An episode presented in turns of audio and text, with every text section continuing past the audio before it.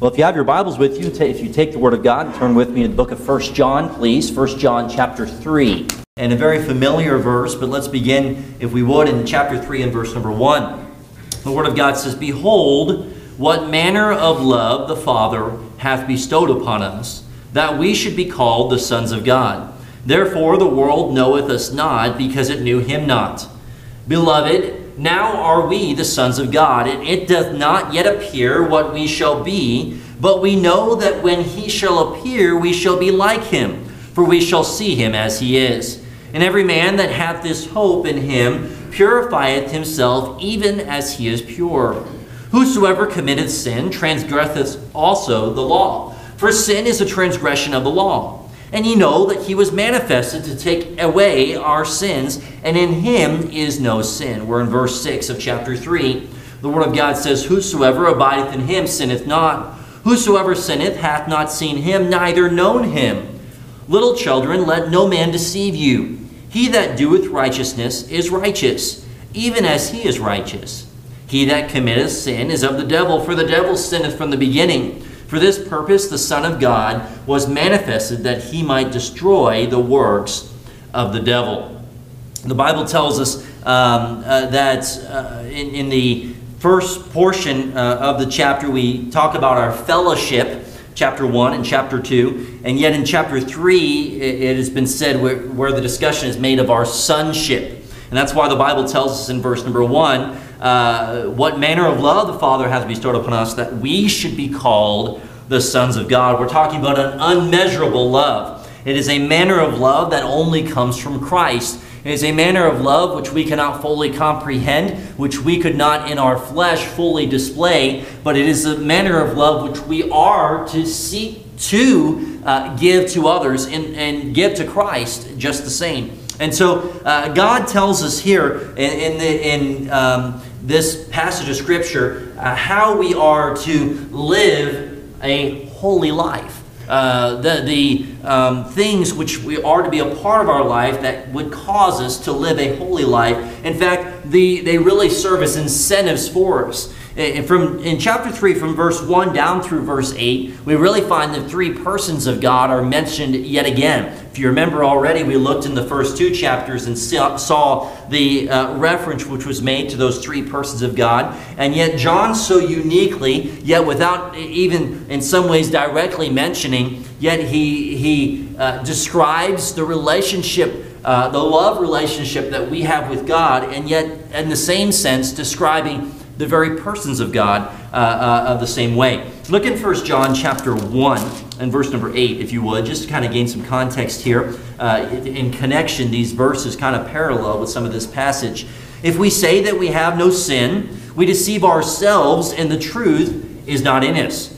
If we confess our sins, he is faithful and just to forgive us our sins and to cleanse us from all unrighteousness. If we say that we have not sinned, we make him a liar, and his word is not in us. Remember in chapter 1, the Bible talks about that which we say from verse 6 down through verse 10. We find that repeated phrase. If we say, and it also speaks again following to chapter 2 of that which we do in our walk, our, our walk and our talk. It's speaking of our love relationship in uh, having fellowship with Him, but yet in the same, it speaks of our love relationship with God, and in the very same way, it speaks of our uh, how the, the truth of what we believe to be truth in our life. And it is these three things which John touches on continuously: love, obedience, and truth. And we see that yet again in, in the in the third chapter here as he begins speaking of God the Father. The Bible tells us of these reasons for living a holy life. The first is found uh, in verse 1, where the Bible tells us that we are to be living a holy life. Why? Because of who we are. Because of who we are. Who are we? We are children of God, or more specifically, we are the sons of God. The Bible describes us as we are the sons of God. Um, as, as, and he's speaking to the believer here. Those of us who know Christ, we are his children. And all God's people said, Amen. That's a wonderful thing to have to be a child of God. Amen. And to serve a heavenly Father. And the Bible describes the love of God the Father. He loves us, and His love is so unique, it's so surpassing of anything else uh, which could ever be compared to upon this earth. And we, being called the sons of God, should motivate us to live then a holy life. He continues, number two, because of what we will be. So, because of who we are, we're sons of God. But number two, because of what we will be. And what does the Bible tell us we will be? Verse 2 Beloved, now are we the sons of God, and it doth not yet appear what we shall be. But we know that when he shall appear, we shall be like him. For we shall see him as he is. The Bible tells us we shall be like him, we shall see him as he is, we shall know Christ um, even more than that which we are given in Scripture itself. Turn to Philippians chapter 3. The Bible tells us yet another passage. Keep your finger in 1 John. Philippians chapter 3 and verse number 20. The Bible tells us we are the sons of God. Uh, we are not yet with Christ, but someday we will be. And not only will we be with Christ, but we will be like him, the Bible tells us. And we shall see him for who he really is. And uh, not that God has anything to hide, but we shall uh, be, when the Bible tells us we shall be like God, it means we will be sinless. Amen? There will be no more sin. There will be no more heartache. There will be no more crying. And there will be no more um, um, uh, fleshly desires. When we go to be with Christ, we shall know him. That is to say, we shall understand and, and, uh, um, and see Christ in that fashion. Philippians 3, verse 20, the Bible says, For our conversation is in heaven, from whence also we look for the Savior, the Lord Jesus Christ. Who, shall change our vile body? Boy, that's one way to describe our bodies. That it may be fashioned like unto his glorious body, according to the working whereby he is able even to subdue all things unto himself. The Bible tells us that Christ's coming is to be yet another incentive of holy living. It is to uh, cause us and encourage us to, to live for Christ in obedience and faithfulness to Him. Again, it, here we speak of God the Father. God, it is what God has made possible for us. He sent His only begotten Son, Jesus Christ, and in His love, He made a way of salvation possible, which, when received by faith, the Bible tells us we then become the sons of God. So, this way of holy living, the Bible tells us number one, it's because of who we are. We are the sons of God. Number two, it's because of what we will be. We will be like Him. We will see Him as He is. And by the way, what should motivate you to keep from sin and live for God is to remember that uh, we the, the things of this earth will pass away. Amen. Uh, that, that which we have to look forward to with Christ and the mansions which He is building for us in heaven, that, that is what our eyes should be set upon. And this is the reasoning which John is giving to us yet further. He says, Yes, you, you have received Christ. You have a relationship, a true fellowship with God. And a true fellowship with Christ is living in obedience and faithfulness to Him and is striving to keep from sin. And that brings us to the third area. And yet he waxes a little further eloquent upon this uh, idea. The Bible tells us what we should be. What we should be. Number one, because of who we are. Number two, because of what we will be. But number three, because of what we should be. This is the reasons for living a holy life. We should, and this is the third point, keep ourselves clean. Look at verse 3. And every man that hath this hope in him purifieth himself, even as he, that being God, is pure. Uh, I, you could stop alone in verse 3 every man that hath this hope. Aren't you thankful for the hope we have in the Lord? Amen? The hope that Jesus Christ has given us. This is not a hope as in a hope that it happens. It's a hope, again, as in of a confidence. And we've seen this word already uh, in the first two chapters. But the Bible says, uh, notice, um, concerning Christ at the end of verse 5, the Bible says, In him is no sin. That's speaking of God. Verse 7, the Bible says, He is righteous. In verse um, uh, 8, the Bible says in the end of the verse, The Son of God was manifested that he might destroy the works of the devil. In fact, the Bible tells us the two things which Christ had manifested, or he appeared. He had made him, he had made himself known to mankind. Verse 5 tells us he was made manifest to take away our sins. That's Jesus Christ. We've seen God the Father in verse 1 and 2. And now from verse 3 down through verse 8, we see the Son of God, Jesus Christ. And the Bible tells us that the second area, yes, to make uh, oh, to take away our sins, but number two, in verse 8, as I just read, that he might destroy the works of the devil. This is not to say that, that uh, Satan's, the battle of Satan um, uh, was not yet won. We have already been given the promise that we have the victory. Amen? Though Satan would work against us, though Satan still works against us in the day in which we live, yet we have hope in, in the, the very fact of knowing that Satan has already lost. Christ has won. Amen? Are you with me this evening? Amen? Christ has won. The battle has already been won. We have hope in Christ. And, and this is uh, really what John is, is uh, just kind of going on about. He's, he's, he's describing, uh, again, the very persons of God, but yet this should be every reason why we live a holy life. This should be the reasons why we keep from sin. Because as we read already in, in, in chapter 1, the Bible speaks of our walk and our talk. Uh, you may say that you um, are not in sin, but yet if your life describes otherwise, that is, you're walking in sin, you are practicing sin, you are tolerating sin, you are not truly having fellowship with God, you are not truly loving God as you should, you are not truly obeying God as you should, but yet uh, you are calling God a liar, you're making yourself a liar, and you're describing yourself to be everything other than what God is intended for you to be. In fact, he goes this far, and we'll look together at it, to say that are, do you even know Christ? Are you even a Christian? Look at with me, if you would, in verse number 4. The Bible says, Whosoever committeth sin transgresseth also the law. For sin is the transgression of the law. Look at verse 5. And ye know that he was manifested to take away our sins, and in him is no sin. Now, uh, you're, if you're you, maybe you haven't pre-read the passage you, maybe you already have but in the study of it you find the context of that which is referring to again in him is no sin. Uh, that we shall someday be like him, therefore we shall someday be sinless. So why would we give ourselves to sins in the, in the day and age in which we're living today, knowing that we shall someday be like him? And Paul's really creating an argument to say, if you truly know Christ and you have fellowship with God and you understand his love and you're striving to live in obedience, there will not be prevalent sins in your life. Those things will be removed from. And that's why he says in verse 4 Whosoever committeth sin transgresseth also the law, for the sin is a transgression of the law. He's creating yet this argument to give us this in verse 6. Notice, Whosoever abideth in him. Here's the comparison two sides of a coin. There are those who commit sin, but yet those who abide in him. Now, understand the word abide that's given to us in this passage is really, uh, uh, in its literal meaning, it's speaking of identifying with God.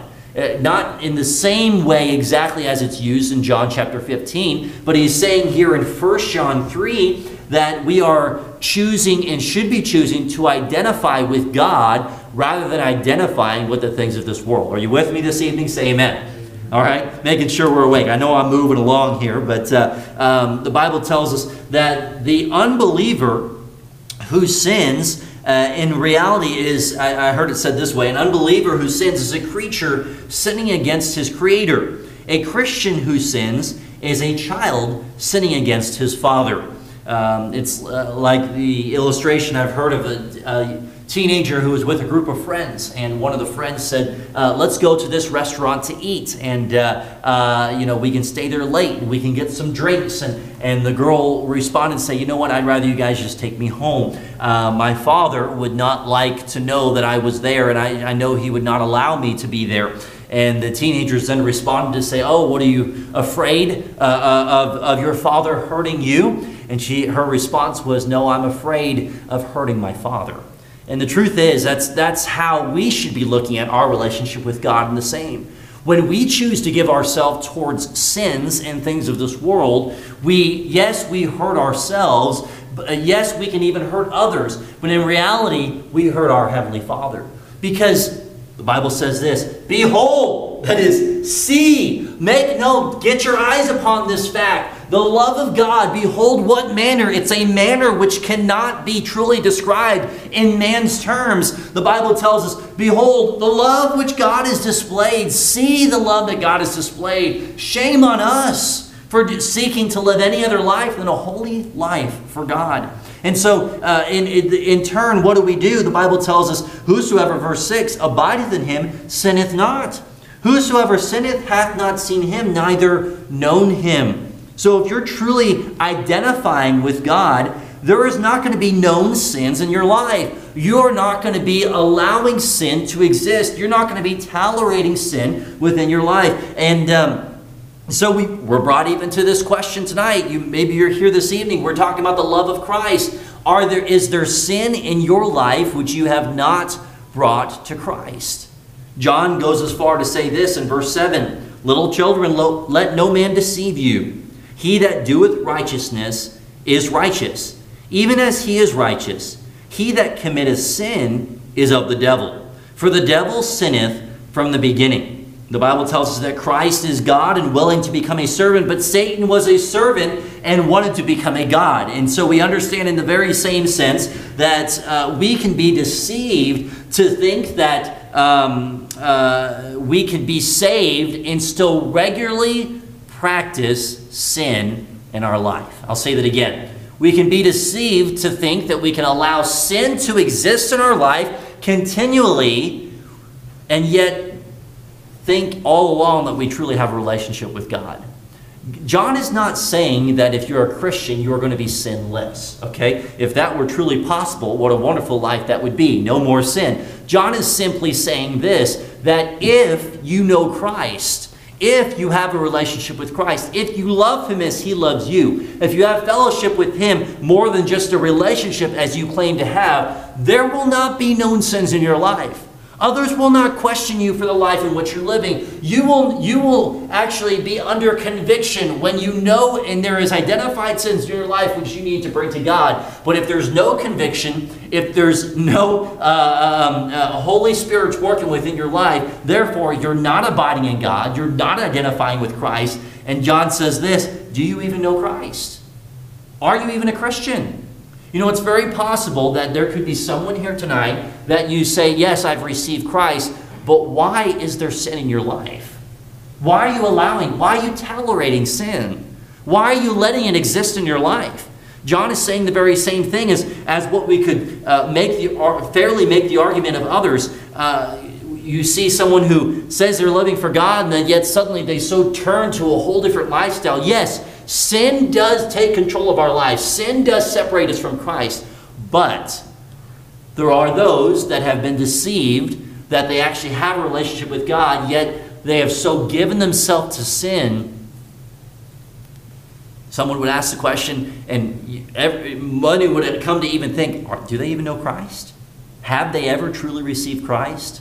I know um, even as a, a, young boy, up until I was 13, and really got serious about my relationship with God and really uh, took the time to consider whether or not I had fellowship with Christ, and I'm using the words which John is using, whether or not I truly had put my faith and trust in Christ, I realized that uh, I had not truly given my life to God because there were sins in my life that still existed. There were sins in my life that I had not uh, um, um, so told God, Lord, you can have every part of my life. You see, that's a relationship with Christ where we say, Lord, I realize that I'm a sinner, but God, please forgive me of my sins. I'm giving my life to you all, wholly and entirely. I'm choosing that to, to let the old man pass away and to now have a new life in Christ. That's why, and we'll get ahead of ourselves a little bit, but the Bible says in verse 14, we know that we have passed from death unto life because we love the brethren. And here he's making the argument in the very fact that if you know Christ, you're going to be loving others in Christ. But he says this also that uh, we have passed from death unto life. If you have truly received Christ, the old man is passed away.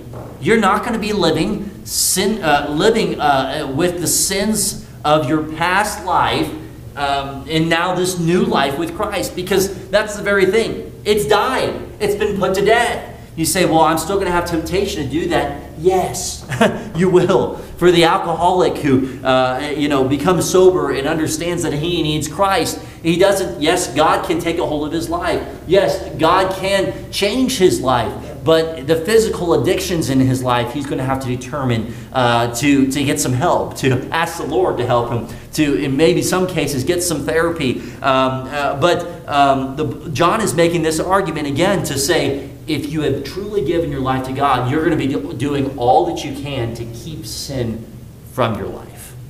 It's not that you can completely isolate yourself from any temptation. Temptation is not the sin, it's the drawing yourself into it. It's the giving into sin that is the sin. But the Bible tells us that you are seeking to live a life that's holy, that's pleasing to God. One that is living in the hope of Jesus Christ's return. One that is living with um, the, uh, our eternal home in heaven in view uh, you're remembering you will not be on this earth forever. One that is considering the very fact that you are a child of God. God has given you a new life. You will no longer have this body. So why would we allow ourselves to live any other way? John's really talking to two different kinds of people when we read this passage, though the context is speaking to that of Christians, yet uh, when we read it together, we understand this. There's the Christian that they say they have a relationship with God, but sins are existing in their life. John makes this argument live a holy life. You truly know God, love Him as you should, obey Him as you should, uh, um, live in truth as you should. And then there's the other side, the individual that doesn't even know Christ. The individual that has so deceived themselves to think that they have a relationship with God, but yet sin still exists.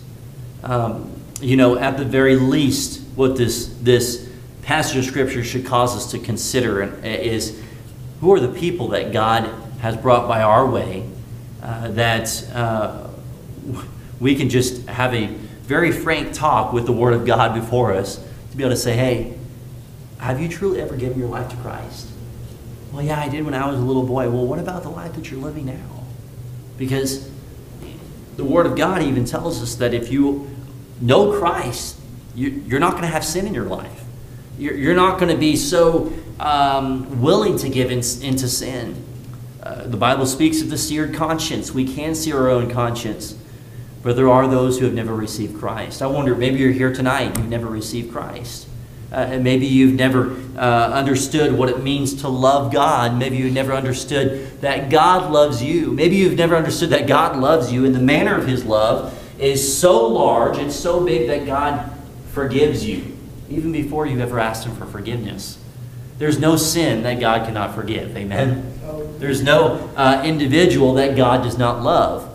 Praise God for the promises He gives in John 3.16 that He loved the world, He gave His only begotten Son, He made a way of salvation possible, and He offers that to every one of us. You've received that gift, you received that everlasting life. Are you living like a child of God?